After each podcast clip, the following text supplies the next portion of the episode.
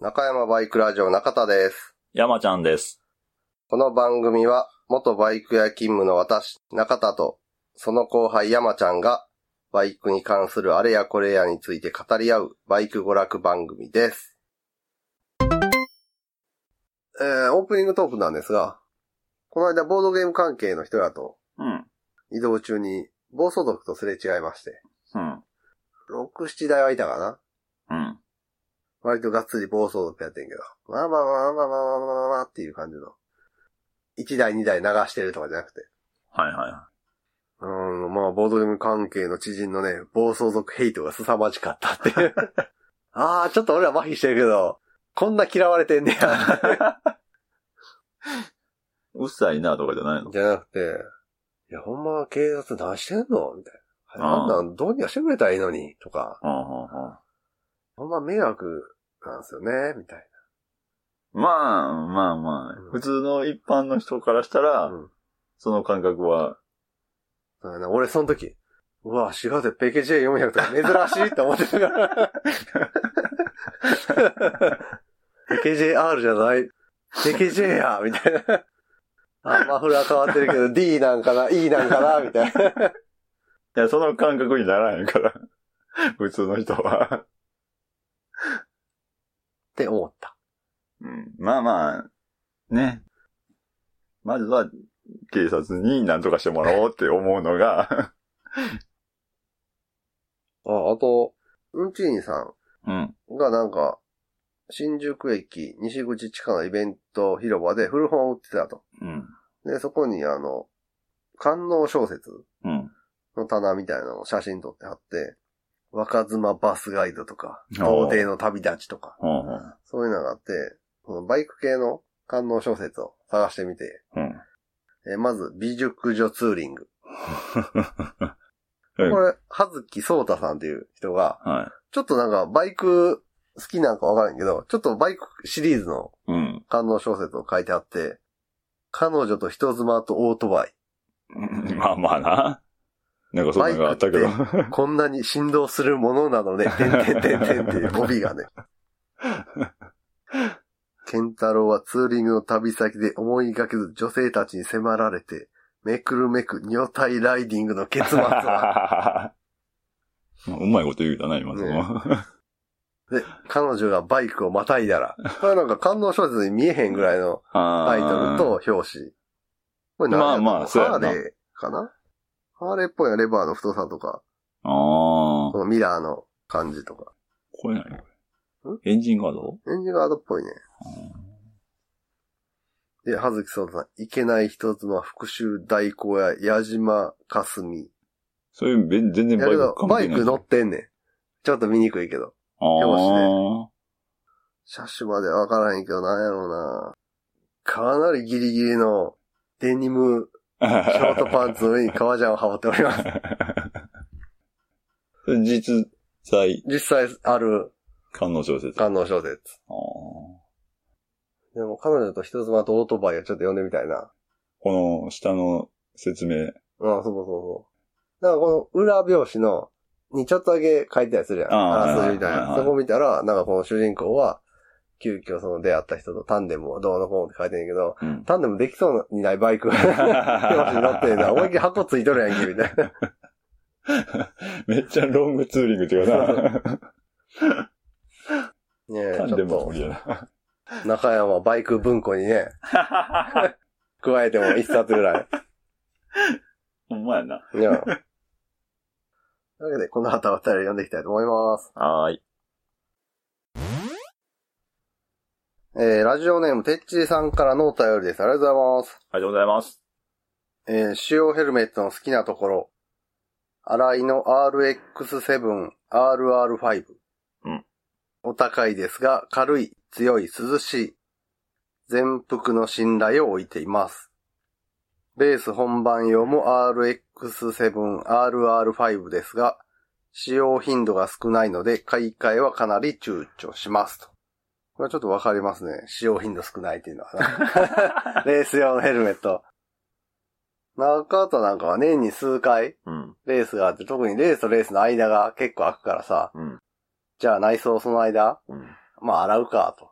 なるよね。なるるから、レース終わって内装洗ったりして、内側のコンディション、うん。うんうん。すごいいい状態が保たれてる。ああ、はいはいはから、もうよっぽど派手な点灯でもせん限りさ、い。ままあ、買えんでいいんちゃうみたいな あ、気になってくる。 まあ、そうなるわな。見た目もどうもないし、うん。変えるとしたら内装だけど、洗うでも、内装もそんな下手らへんからな。そうやな、まあ、その、日常的に被ってるもんでもないし。そうやね。そんなに使ってない、擦れてないってことやそもうんね。。そうそうじゃあいいか。う。そう。とりあえずあのな、2時間、2、3時間こう、待機レースだったら被ったりするし、うん。うん。こうヘルメットの中で汗かくし、まあそれだけは落としといた方が、まあまあ、それはね。いいなっていううことで、ん。うん帰ってきたらな、内装ペペペって剥がして、はいはいはい。ジャブジャブジャブってお風呂で洗って。うん。俺は、買わんでいいと思 うわ。で、えーコーナー名は、ラマンのコーナーにいただきました。ありがとうございます。ありがとうございます。これは、あの、自分が望んで買ったバイクとかじゃなくて、まあ、知り合いもらったとか、うん台車で乗ったとか、そういう一時的にちょっと乗ってたような愛人的なバイクのエピソードを教えてくださいというコーナーです。えー中田さん、山ちゃんさん、こん、まるまるは、えーと、今の時間だとこんにちはですね。はい、はいこんにちはです。今年はカブでダートトラックしてみたいと、ちょっとだけ思っているてっちりでございます。とこれはあの、ビジバイパニックさんをね、はい要チェックですね。あ、やってあるんですはい。ビよジね。ネスバイクでダートトラックやってる。さて、今回はラマンのコーナーに投稿させていただきます。それと絡めて、昨年、第319回のお便りで読んでいただいた投稿で少し書いた、僕がやっていたツーストレーサーレプリカでのレースについても語ってみたいと思います。とおー。だから前回いただいた時はなんかネイキッドレースか。うんうん。のエピソードをちょっと教えていただいて、で、その時にね、もう通走レーサーレプリカのレースをやってました、みたいな。うんうんうんさて、僕が乗ったラマンは、当時同じレースに出ていた知人の車両である、ホンダ NSR250R、かっこ MC21 型、いわゆるガルアームですと。ガルアームなんで、あの、ヘの字スイングアームのやつですね。はいはいはい。右側のあの、チャンバうんーと当たる部分が、チャンバーの逃げを作って、うんうんうんこう、ヘの字に湾曲してる。面白い形のやつやね。そうそうそう。 面白いって左あ右れやでけどスイングアームのこのな、 左まっすぐ、右、うんエナうんジーそうみたいだねな。。うんで、その次が、プロアームか。肩持ち。肩持。ちの。うん。で、えー当時、岡山国際サーキットで開催された2時間耐久レースにペアでエントリーした際に乗せてもらいました。年式は90年から93年のどれかだったかは定かではありませんが、グレードは確か SE、過去鑑識クラッチ、調整式前後差すアルミホイールだったと思います。そうですね、NSR は標準モデル。うん。無印 NSR250R うん。と、えー今言った SE か、 SE。鑑識クラッチになって、まあ足回りがちょっと。グレードアップしうん。ました。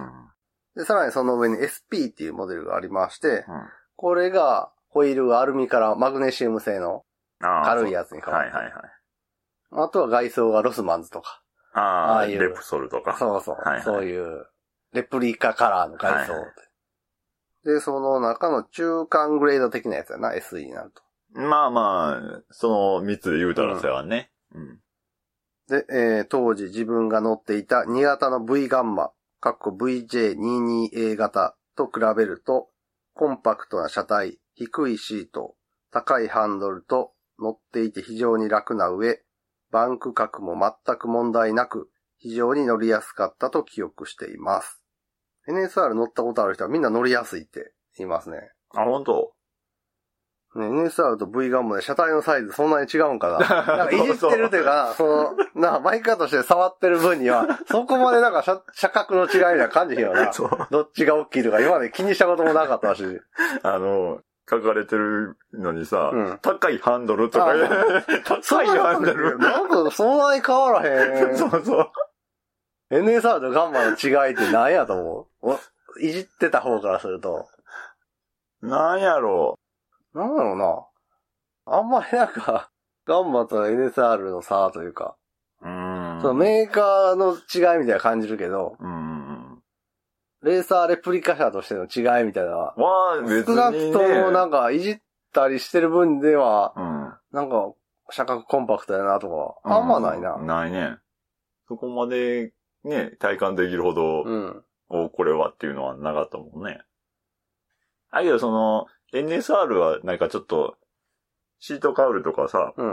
あタンクが結構えぐれてるっていうの。だあ、うんうんうん。から、座ったポジションはなんか、あーちょっとう、なんうん、しっくりくんのかなっていうのはあるね。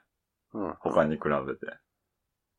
で、えー最高速は若干 V ガンマの方が速かったですが、誤差のレベルで、しなやかなフレームもあって、実によく曲がる。変な癖もなく、パッと乗ってすぐタイムが出せました。使ったタイヤが同じ銘柄だったのも違和感なく乗れた理由かもしれません。実は岡山国際での僕の自己ベストタイムはこの知人の NSR で出しています。あら。すごいね、借り物で。ねベえ。ストタイム出せるって。うん。で、えー車両の整備性も V ガンマとは比較にならないくらい NSR の方が良好うん。かっこというより鈴木車の整備性悪すぎ。で、純正部品の納品も当時はホンダの方が早く、中古パーツやアフターマーケットのパーツも NSR の方が豊富。そういうこともあって、興味を持った人には絶対ガルアームの NSR が良いと言いまくってました。そうですね。なんか、鈴木の整備性悪すぎる。俺の中では、うんホンダはもうそんな整備性いいとは思わへんねんか。 おなホンダは、うん。なんかその整備性悪いねんけど、意図が見えるというか、とにかく無駄。駄をなくしてコンパクトにしたいとか、はいはいはい。なんかそういうのあるやん。うんうん。きちきちに詰めてくる。まあまあ、なんか、無駄なスペースを許さへんみたい な。だかそうやらあの燃料ホースがもう、ギリギリっていうか、な。うん。タンクからキャブまでをつなぐ長さ。最短距離みたいそのな。なんていうの、へ変に引っかからへんよううにんちょっとカーブさしうて、ん。はいその長さがちょうどあればいいみたいな。はいは他のメーカーはちょっと脱着で、い。余と余裕。裕を出して数センチ伸ばしてたりすんねんけど、本当はその数センチの遊びがないみたいな。 そうやね。 だからあの、そーっとちょっとだけタンクをな、浮かして、ギリギリのとこへホースの抜きさせなあかんとか、ああ、それ。ああそそういうれ意は、味だそれはあるな、あるね。うん。あの、キャブ外すときにさ、エアクリーナーボックスずらすときう、ん。まあ NSR じゃなくてフォースのバイクとかでも、うん。ちょっとしかずれへんやん、ほんとのやつって。ちょっとしかエアクリーナーボックス。ほんまにギリギリのクリアランスしかできひんから、 そうやね。そういう意味では無駄はないね。ううん。そのくらいその正規の手順とか、横着すると、ああ、そうやな。外れへんみたいなのになって。んで、鈴木の整備性の悪さを、うん。まあなんか、意図が見えへんという か、ホンダみ たいに、その無駄をなくしたんやなとか、なんでかわからんけど、あのーなんでこんなんしてんやろな、みたいな。あれちゃんの、やっぱ、他と違うことをしようとかいう、あれじゃないの今だにようわからへんのが、鈴木の整備性というか、うん構造で。うん。 タンク止めてるゴムああ、あれ今もなんかなかなどうだろうなあの、まあ、丸い。丸いゴム丸い。 2箇 所そうでそう。は挟むやつな。これはね、 今、まあ、鈴木のバイクメンテナンスしたことある人、あれかって、落ちんねん、あれがって言ってると思うねんけど、みんあれな。はあの、ガソリンタンクの後ろを止める、はいちょうどシートの先端の下ぐらいで、そうやね。うん。フレームとガソリンタンクを固定するネジが大体ついてるんです。あそこってなんか、やたらメーカーの色が出んねんな。まあ、色色というかなんまあまあ、こあのまあ。止め方すんな、このメーカーみたいはいな。はいはい。そうやな。ホンダは、あの、タンクの後ろのところがう、ん。大体穴一箇所やねんな。そうやねち。ょっとこう、ステーみたいに、うん。タンクの後ろにニョキッと伸びてて、そのままに穴が開いてる。うん。そこに、この字型のうんゴムをカポッとまあ、そうやね。かぶせて。かぶせて、うん直径8ミリぐらいの、ああ、そうやね。うんうんネジ。で1点止めみたいな。うん。で、タンクがその横にずれへんようにっていうのは、そのタンクにかませるゴムにうん。段差がついてて、それがうまく、まあ、合うようになって合うようになってるみたいなうんそうやね。うん。うん。がホンダそうや流な。。ホンダ流。本田流、本田流やな。まあ、一点止めそやうな。。ほんで、ヤマハ流はホンダと同じような感じで、1点止めやねんけどうん、その穴が楕円やねんな。そうやねんな。大変やな。で、楕円で、 そう、楕円なんかの、こ小判みたいなそうそ感うそう、小判型のじ。ゴム、小判型のゴムをかぶせて、うんで、小判型の、プレートやな、ほんまに。ええーっと、6ミリか直径そうのだヤマハは。で、字で止めるみたい な。もうザ・ヤマハっていうね。まあまあパッと見るだけでヤマハやなってわかる感じそうのや。ほんで、鈴木のタングの止め方は、うんホンダヤマハがネジ1点止め、穴1つに対して、鈴木は穴2つ開いてんねんな。あい開いてますね。この、はい。ステーみたいなところが、タンク後部の。で、そこに、山型の、そうやね。山形、突。凸型やな。凸型断ね面が凸型に見えるゴムを下、うタンクのステーの下からはめて、は凸の先端をうん穴から出す。い。うん。で、その上にドーナツ状のゴムをかぶせて。かぶせて、で、まあまあ横長のプレートで押さえる。はで、山を貫通するように2うんつ穴が開いてて、2点、ネい。ジ2点で止め二る。点で止めるね。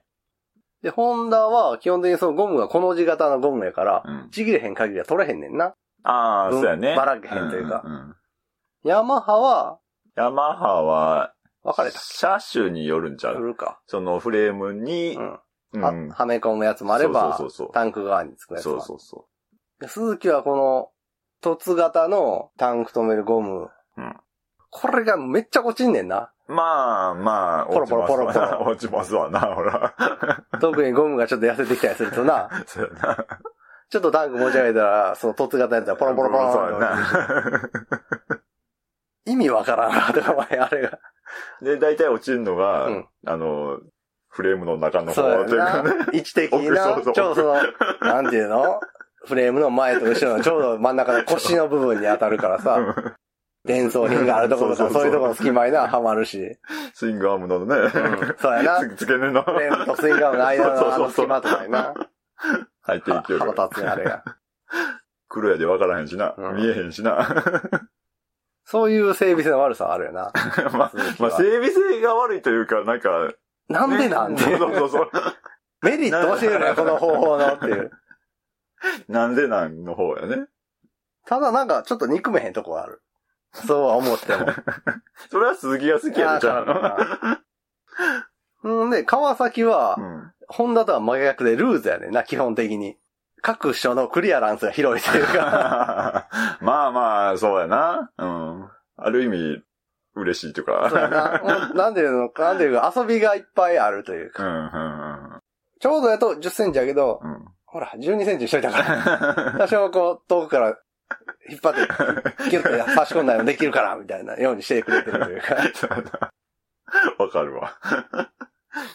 あと、まあ、他のメーカーさんはね、こう、テールカルとか、うん。爪でバチッバチッと引っ掛けたりするけど、うちの乗せて止めるだけにしとくから、みたい な。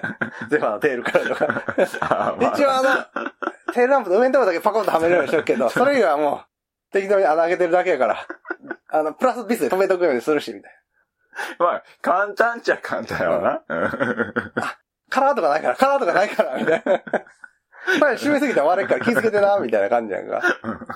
ダンパーもないしね、なあゴ ムの。うん重いフレームの上にテールカール乗っけて、上からネジで止めるだけやんか。そうやな。間にな、カラーもなければゴムもなく。うん。うん。カラーなかったよな、ゼファゼファーはない。ー。なんやろ、うんだからアホみたいに締めるとな、ピキって割れるまあんですよ割れるな。 絶対本題やったらカラーとゴム入るやん。つば付きカラー うんと、まああ入の、るグロメットみたいな、入まるずカールに止めて入、るで、つば付きカラーで止めるやんか。うん。そういうのはないね。うんま川あ、崎。川崎はないね。だから整備性はいいねんな、川崎。まあ、せ、まあまあまあ、せ手間はかからへんわ。で、ヤマハは、ホンダみたいに糸はわかんねん。うん。多分、こういう風にしたら、綺麗に見えるとか、うん。デザイン的にいいとか、うん。なんとなくわかんねんで。ただなんか、実力が伴ってないっていうかちょっと背伸びしてる感 じ。ああ、そうそうそう。なんていうのサイレンサー止めてるステーをさ、うん R1Z とかやったら、うんこういう形にした ら、なんかカスタムっぽい雰囲気が出うて、ん純正やけど、スパルタに見えるとか。それ意図はわかんねんけどさ、圧倒的にそのステーの強度が足りてなかったりするやん。それあんた新車の時はいいですけど、ネジもスルスル回るし。そうや。でも中古だって錆びますやん、特に。あんたとこなんかは。うで、ーん。錆びたネジ回そうとしたらさ、ステーが曲がるやん。曲がるな。ネジのトルクに曲げ て。ああいうとこがな、大嫌い。あの、今さえ良ければいいみたいな。まあ、うん。そういう傾向は。あるよな、ヤマハは。あるね。うん。いや、まあ、ね、ね製造とか開発段階ではこれが、うちの売りや、みたいなんなっとんちゃうんうんなので、中田はヤマハが嫌いです。いや、デザインは大事やで。 まあな。見た目は5割以上ないとあかんちゃうまあな、確かにな。うんそれは言えてる。うんで、えーこの時、なんとか予算を工面して NSR に乗り換えていれば、自分のレース人生も少し変わったのかもしれませんが、何せ鈴木なものですから、そのまま V ガンマに乗り続けるという結果になりました。その後、最終型 V ガンマに乗り換えたのは ST600。これはあのレースのクラスですね。そういう車種じゃなくて。ああ、はいはい。 ST600 に乗り換える友人から車両を安価で譲ってもらえたからですと。ねえ、その時 NSI 乗り換えてたらね、今、人財産にな ってる。まあ、ガンマもね、ツーストのね、うん値上がりは受けてるけど、うん。やっぱり NSR は敵面やんか そうやな。うん。まあまあ。まあまあまあまあまあ。ね。 すごいことになってたよね。純正カールは置いといて、FRP カールとかつけてたらな、そうやね。ピカピカの純正カールが残ってて、マグホイール。あ、マグホイールで使うか。マグホイールは使うなな。 俺は乗ってたらな。ねえ、持ってたらか。う3桁万円ですよ、綺麗にしたら。ん。ありますね。え確こん実。なんやにった3桁万円ですな。ガルアームでもなんのかああ、どうやろうな。プロアームとか最終とかやったら100超えるよなな。。超えれるね。うん、で、えー続きに行きますと、ここからノーマルレースというものについて補足ですと。もともとは今はなきレース専門誌、サイクルサウンズ誌が温度を取ったシリーズ戦でのノーマル250、かっこ N250 というクラスで、岡山国際サーキットでは1993年頃から始まっていたと思います。2011年まで行われていました。大きな特徴は以前にも書いた旧排気系無改造。具体的にはチャンバー、エアクリーナーボックスは純正です。また、大型ラジエーターへの換装、まあ、交換は不可。かっこ真夏のレースでは水温に悩まされました。キットのクロスミッションやラム圧も使用不可。このあたりが当時全盛だった SP250 クラス、過去2スト250レーサーレプリカの改造クラスとの大きな違いですと。キットのクロスミッションやラム圧は、社外品ってことかな。純正でなかったよな。ラム圧かけれるような2ストレプリカ。うーん。ガンマの最終でなんかそんなんあったっけあったんカウルになんかそういう空気取り入れてエアクリーナーボックスに直で送るみたいなダクトっぽいきっと。キットというかな、そういう、そういう感じのデザインなだけかな。あ明確になんかラム圧届けますぜみたいなやつはさ、RVF とか、あ。うんうんうん。 4サイクルのなう、んうんうん。え ZXR とか、はいはい、こう、ダ顔クトがな、ガウルそうそうカウルに開いたうん。穴からタンク前方。前方のエアクリーナーボックスに繋がるところにはいはい。ダクトが通じてるっていうはいはいはまあ要はこういう構造を後付けできませんよってことやんな。い。うん。N クラスか。うん。で、えーただし、それ以外の車体への改造は基本的に SP250 クラスに準じていたので、中古の SP250 レーサーに純正チャンバーエアクリーナーボックスをつけて参加していた車両も結構いま した。まあそっちの方が早いな。あーまあまあ手っ取り早い 手っ取り早い わ。もう俺 SP250 っていうかレースやめんねんみたいな 人から、じゃあ SP250 の車両か買うわで買ってそこに純正エアクリーナーボックス、純正チャンバーつけて。そうそうそうそう。まあね。まあねまあはねいはい。ノーマルからいじるよりはね。ううん。で、えーオイルポンプやサーモスタットの除去は OK だったので、混合仕様がデフォルトでしたが、ごく稀に分離仕様もいました。かっこ耐久レースで乗ったことがあります。ピットイン時にガソリン給油プラスオイル給油をしてサーキットアナウンサーにバカ受けでした。こういうノリありますからね。レースの時は。そんなよっぽどシビアなレースじゃない限りは。ゆるい感じの。そうそうそうなあ、アクロスでな、耐久レースとかして。ガソリン給油の時間違ってメットにボックス上げたりして。違う違う違うみたタンクい上げな。てそうそうそう。うん。いや、そこは突っ込まる と思うで、アナウンサー。まあ、アクロスで耐久レース出るやついるのかどうか知らんけど。 見てない、見てない。で、えーちなみに V ガンマではオイルポンプを外すと最高速が5キロほど伸びましたが、NSR は外してもあまり変わらなかったようです。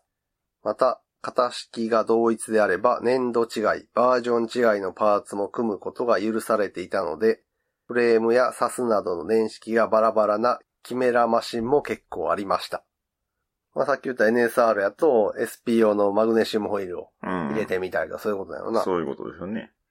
で、えー90年代はレプリカ人気が底値だったこともあって、高性能の車両が大量かつ安価に中古市場に出回っていたという特殊事情を背景に、全国的にレース参加台数が減少する中、比較的盛り上がったクラスではありましたと。うん。そうか、もう90年代になると、当時はあの、ネイキッドとかアメリカの方にあ大きいながら向いてたからあ。な。はいはいはいはい。ゼファーが出て、スーパーフォアが出て、で、ネイキッドブームがな、ちょっと各社から一通り出て落ち着いたかなと思ったら、スティード、ドラッグスター。ドラッグスター、SR みたいな感じになってたしあ。で、えーさすがに2000年代中盤以降になると、ツースト車の希少化による価格高騰や純正部品の入手困難化、参加車両自体の老朽化などもあって下火になってゆき、次第にフォースト250のクラスにシフトしていったという感じでしたと。ーうん。確かに、高性能車は老朽化からの復帰がちょっと難しいというか、コストがなうん、そうやね。ううん。これをお手軽にね、味わいたいときは、あの、四輪のね、 うん。 10年落ちぐらいの高級車を買う っていう、ね。いや、まあ、否定はせえへんけどよ。ジャガーのさ、ちょい古いやつ。ちょまあまあ、10年落ちの外車の高高級車うん。の、その、トップグレードみたいなやつじゃなかったらさ、うん。言ってもなんか200万ぐらいまで買えたりするやん。はいはいはういん。アウディそとうか。そうそうまあね、そう。わからん話じゃないな。うん。もう買ってもこの値段で、みたいそな。うそうそうそうそう。これに乗れんねや、みたいな感じするけど、その後維持費とかな、 そう。なんか壊れた時は地獄やからな。地獄やな。それ覚悟やで。うんで、えーとはいえ、リミッターカットだけで最高速は時速200キロ近くまで出せて、今見ても高性能な足回りに SP タイヤの組み合わせで素晴らしいコーナリング性能を発揮。吸排気系がノーマルなので、キャブレーターのセッティングもほぼ純正で通年問題なく乗れ、ピストンやピストンリングも1年に1、2回くらい交換すれば特に問題なし。車格も平均的日本人なら大きすぎず小さすぎず、レース入門には理想的なクラスだったと今でも思います。贅沢な話ですね。まあまあまあ。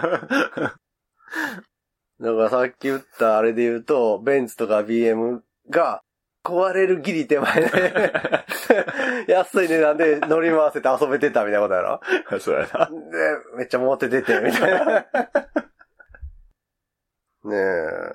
でもこの、レース出るとさ、純正のありがたみみたいなのわかるよな。この、キャブセッティングそのまんまで、ああ。 1年間、問題なく乗れるとか。うんうんうん。レースはしてへんと、逆にそういうカスタムパーツの、この部品変えただけでスピードはこんだけ上がるとか、はい。そういうとこにときめくやん。ああまあまあね。はいはいはい。逆にレースがしだすと、こんだけ使っても壊れへんとか。こんだけ適当に管理してても、安定して性能が出るっていう純正のありがたみに な。まあ、純正は、なんていうの、オールラウンダーというかね。あーそうそうそうすべ、全てのことにある程度対応できるっていうね。うん。よっぽど無茶せん限り大丈夫みたいそうなそうそうそ安う心感ね安心感の方がね。信頼度の方がね。なあ、こんな趣味でやってんねやしさ、うん。そのレースの都度、うん。エンジンを開けてあーまあとまか、セッティングを変えてとか、もうやって、その、レース始めた当初はさ、あ。はい。もう、こう、さあ、レースまやあるまあまあぞみたいなテンションあるかもしれんけどそうやさ、参戦2、3年目とかやったらさ、うん。もう、ああー、そろそろ、エンジンかけとかなあかんか、とか。チェックしようかなみたいな。なあ。そういう時に、こう、純正の割合が高いとさ、うん。ありがたいでしょ。安心、安心、安心、みたいな。ほら、かかった、みたいな。バン、バン、ほら、調子いい、みたい まあそこはな。ね。うんうん。ねえ、リミッターカットで最高速は200キロ近く。うん。昨日はあの、ちょうど、元 GP の開幕戦。はい。ちょうど昨日やってた元3でさ、はい。元3は250短気筒うん。のクラスで、最高速はな、244キロとかやったわ。 244。 4キロ。 えー。出るんや。うん、まあ世界のあ、まあまあまあ、そ250らそうやな。短気筒の世界の頂点のレベルのマシンやけど、まあまあうね。ん、直線244キロ出てたね。すごいね。なすごいね。あ、まあめっちゃ軽いとかはあるやろうけどさ、うん244。出んねや、とか思いな がら短気筒で。よっぽどエンジンうなってるあれ、元3クラスでも10、まあ、20周弱うんうんうん ?20 周前後走ってたからう、ん。なあ中東カタール で、夜とはいえ。結構、ハードなコンディションやろ。うん。ねですせえ。で、ぶん回して。うん。うん。まあまあ、ほらまあ、最まあね高峰やでね。 そんなんで壊れたらあかんけどさ。すっげえなと思いながうら。ん。 で、えー実際どの車両が早かったのかとか、地方線ならではの当時の裏話、かっこ、もう時効ですかね、何 があんのとか、またよろしければ送らせてもらいます。よろしくお願いします。ねなるほどな、当時の裏話。え。何があんのやろあれかな、みんな車体番号はなかったと か。 な。それはちょっと。で、あの、何バイクブームの頃のな、ミニバイクサーキットとか、 うん。結構車体番号削られた出どころが怪しい NSR とか、NSR50 とか、はい。結構な、あったみたいな聞くけど。その辺はどう管理しちゃうのやっぱりそういうのが問題になってからは、やっぱりフレーム番号とか、ないやつは出れへんとかなってると思うで。やろうな。もうだってそんな。なん盗難車のうん。疑いが濃厚やったりするわけやしさ。うん。地方線ならではの当時のやからな。どういうあれなんやろ うね。 有名レーサーが地方で羽を伸ばしてますみたい ないやいや、それはあり、まいあるまやあん。まあうな。ん。まあそういう、例えばエッチなお店にさ、はい。超有名人とか行ったら、サインいいですかとか言われるのかな。お店に飾りたいんで。 お店に飾りたいんでは多分、ないと思うで。例えばあの、個人的やったらやるやろうけどさ。あうあ、ん エ。ッチなお店に行って、なんとかちゃん、なんとかちゃんで写真貼ってやって、うん清原のサインで いや、多分あかんあかん。ご来店されました、みたいな。あかんあかん。持ってのほか。 いや、見てる分にはおもろいけどね、わあ、清原誰指名したんすかみたいな。そういう興味はあるけど、 ケンコバおすすめとか。普通にやってるんちゃうあこの間スカパーでさ、はい。のチャンネル猫っていう、うんまあ映画チャンネルみたいなところのオリジナルドラマで、桃色探訪っていう、うん実際の風俗店を使ってうんロケする、うん。孤独のグルメの風俗版みたいなドラマをやってて、うん。ドラマ。うん。うん。孤独のグルメは見たことある。あのー、深夜に飯ああ、そう食う、そうそ飯食う。うや松つ。重うん豊さんがう、ん。フラッと地元の食堂とか入っそうて、やねそこの飯を食べる心の、 なんていうの、模様を、あ声には出さず、こうこう、こういうのがいいんだよ、みたいは な。で、黙々と売れ、楽しそうに飯食うみたいあ。うんな。。それの風俗版を、ケンコバ主演で やってた。健康まな主演んまんま、孤独のグルメの風俗版やったわ。えーその、喋ってはないけど、ああ、そうそうそう。ナレーションみたいな感じでってことやケんンな。コバが、あの、お酒のセールスマン、うん。酒造会社のうんセールスマンがなんかで、なかなか契約が取れずに、営業回ってんねんけど。で、たまたま入ったお店で、ちょっとそういう水商売のお姉さうん。んに愛想がいいうん。飲食店の店主がいて、さてはこの人、みたいな感じでそういうエッチなお店の話を振ったら意気投合して、うん。またじゃあ今度ゆっくり風俗の話と仕事の話しようや、みたいな感じで名刺交換して、よし、これでなんとかうん。今月のノルマ、なんとかできそうだみたいおな。ー。じゃあ、気分もいいから、みたいな感じで、 あの、無料案内所に入って、で、なんかおすすめ、この予算これぐらいでおすすめはどこですかみたいなのをおー無料相談所のスタッフと話して、じゃあ、ここに決めたみたいな感じで、そのお店入って、うん。で、ご指名はみたいな。言われるけど、なんか風俗店でのプロフィールは身長以外は当てにならないとか、 そういう心の声の健康が。おーで写真は関係ないと。そう写真も3サイズも体重も当てにならんと。はいはいはい。確実なのは身長だけ。んで、こういう時に俺が使うのはこの方法みたいな感じで、じゃあ、指名料を払うんで店長にお任せしますみたいな。おー指名料は店長の目利き代ということでっていうおー感じで言うと、ああ、そうなったら下手な子はつけられませんね、みたいな感じ で、なんか、いい子をつけてもらえるみたいい やそんなんやってた。な。うん。じゃあ、このなんとかちゃんはどうでしょうで、お可愛いからこの子にします、みたいな。で、コースはどうされますかみたいなんで、通常のコース、コスプレコース、蛍光ローションコース。で、蛍光ローションみたいな感じで、うんうん。まあまあ。ケンコバ演じる、その、営業マンが食いついて、じゃあその、蛍光ローションコースで、みたいうん。な。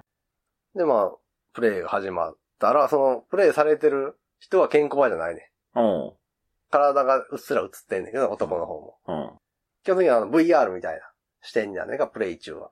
ああ、あの、自分目線ってことそうそうそ心の声はケンコバう。うん。うん。とか当ててんねんけど、体は多分ケンコバじゃないと思おーほうほうほう。で、なんか、じゃあそろそろローション使えますかって言って、ブラックライトに変えんねんか、部屋の照明をう。。うん。で、あの、ローションが入ったボトルがボワーってこう、 多分、蛍光の何か入っててうん、それをこう、タラーって垂らしたら、お姉さんの体が、うんあの、黄緑にボワあーってあ、はいはいはいはいはい。光るみたいな、謎の。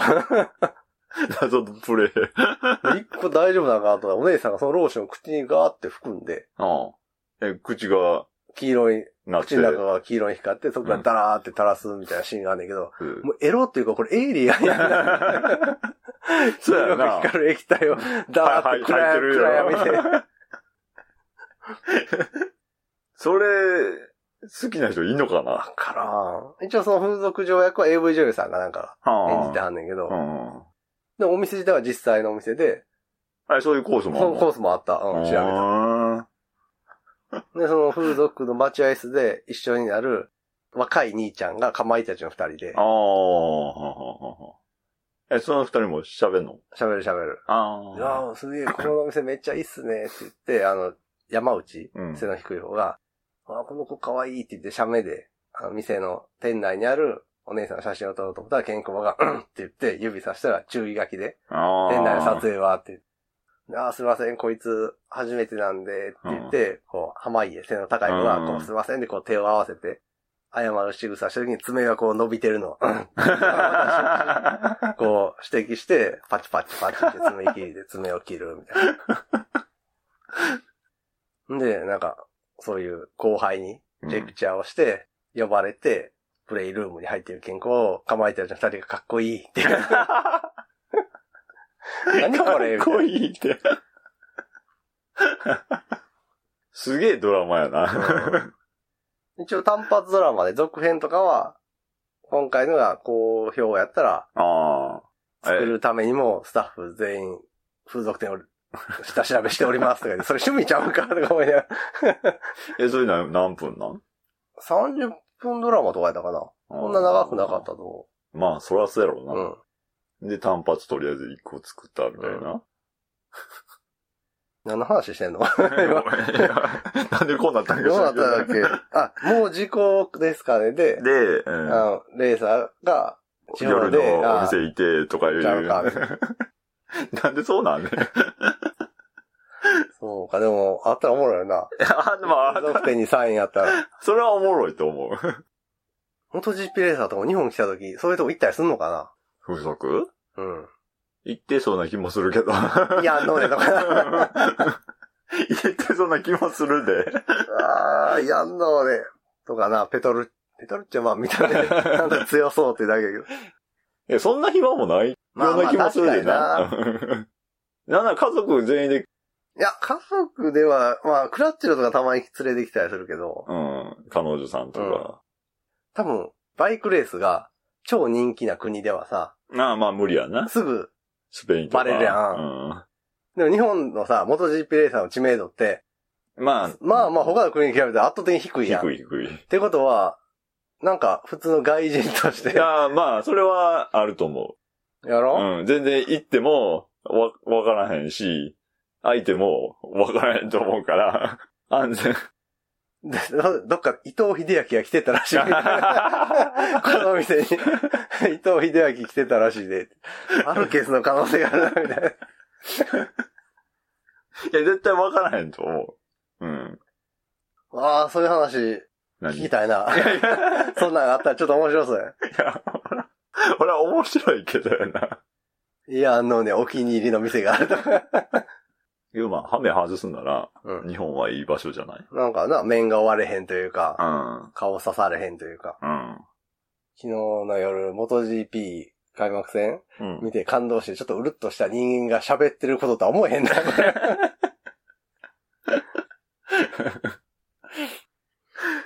というわけで、てっちーさんありがとうございます。